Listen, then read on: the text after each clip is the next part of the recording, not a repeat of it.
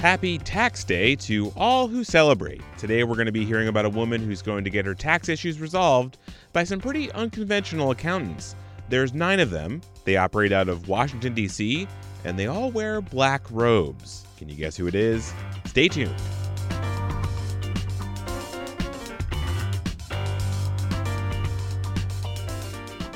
Hello, you're listening to On the Merits, the weekly podcast from Bloomberg Law and Bloomberg Government. I'm your host, David Schultz, and I am definitely not an accountant, but I am going to offer you some tax advice.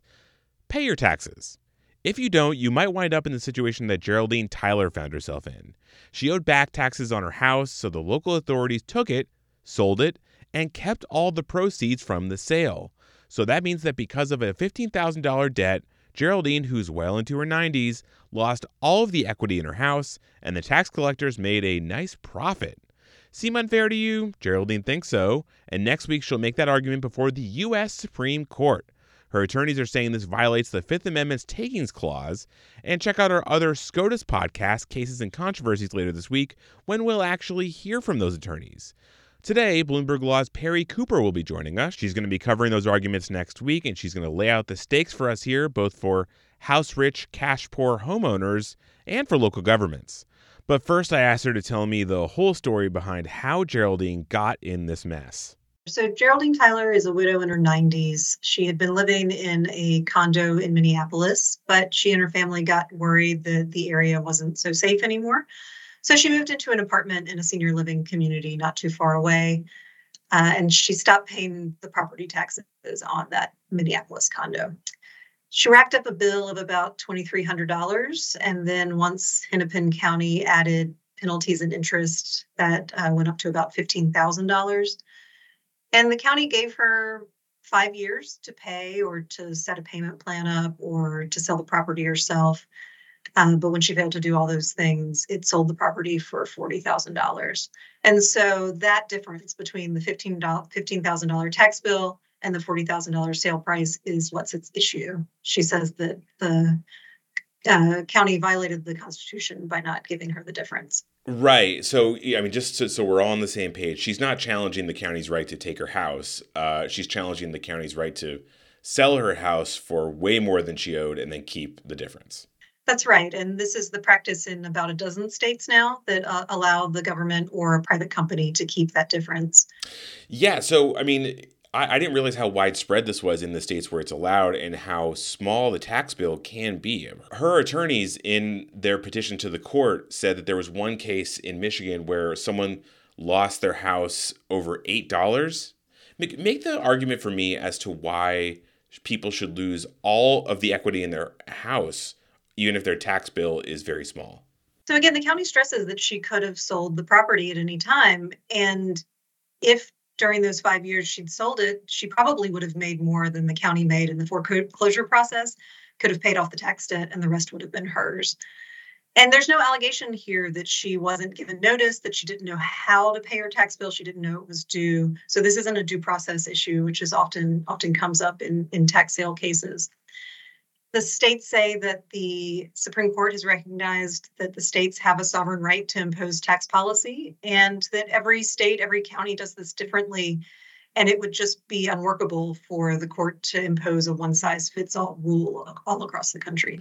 Yeah, that's a really good point. I mean, when you think of property taxes, you think of it at the really local level. You usually pay your property taxes to the county, if not the state.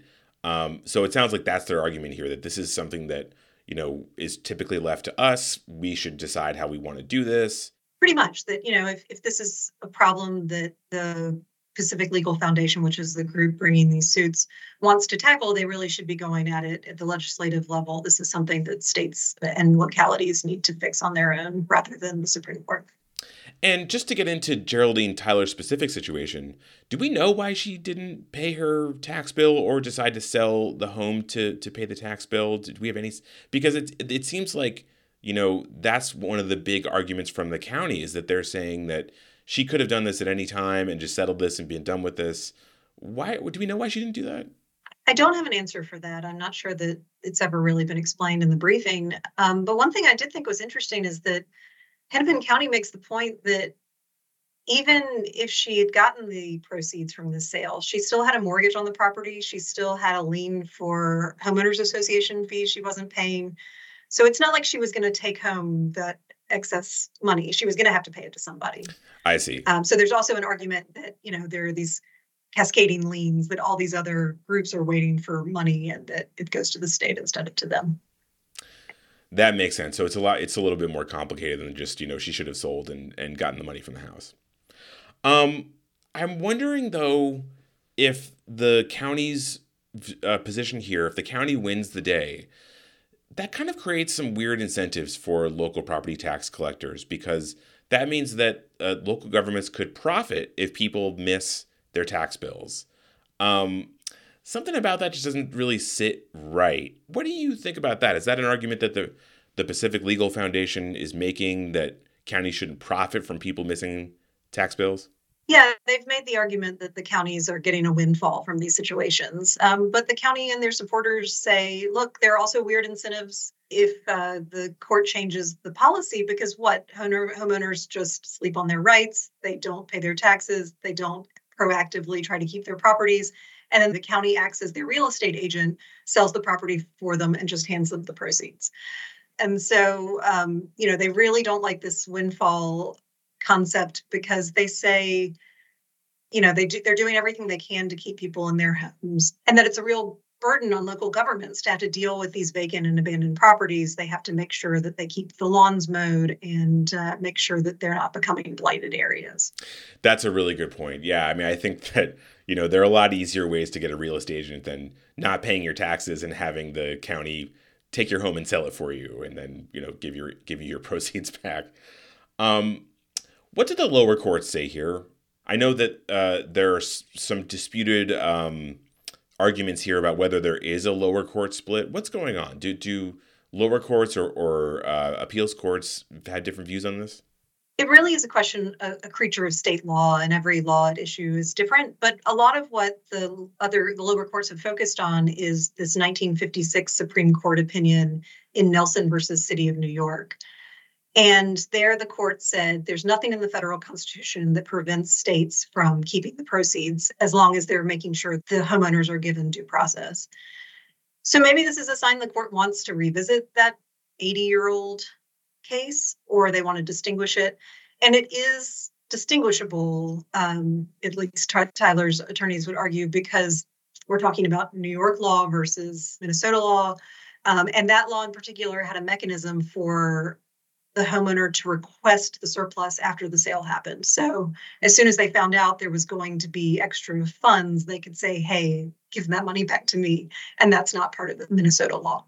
Yeah, so that's really interesting that, you know, the fact that the court is even taking up this case at all is a signal that it seems like maybe they do want to revisit this older precedent and maybe even overturn it. What sense do you get about how the court could come down here? I think, you know, I'm glad I'm the one asking the question and you're the one answering, because this seems like a really tough question. This is not a partisan issue. There's no necessarily, you know, liberal or conservative valence here that could make it easy to predict. What do you think? I mean, where do you see the justices coming down? It's been interesting because this case has drawn support from a lot of groups that are not usually on the same side. It's in Supreme Court cases, groups that don't usually see eye to eye. You've got consumer groups like Public Citizen and AARP on one side, and they're making similar arguments to business groups like the Chamber of Commerce and libertarian groups like the Cato Institute and Americans for Prosperity. So it is an issue that's bringing together odd bedfellows. But the Pacific Legal Foundation has really made a point of framing this as a property rights issue, that you have a property right in that equity in your home. And that's really something that's likely to resonate with the conservative members of the court. They've been very interested in recent years about protecting private property. Do you think that we could see a situation where it's like a 6-3 decision and the conservative members side with Geraldine Tyler for that property rights reason, and then we have the liberal members siding with the county, the local government? Or do you think it could be an even bigger decision in Tyler's favor? Yes, I think it could be any of those things. No. It's always hard to predict what the Supreme Court is going to do.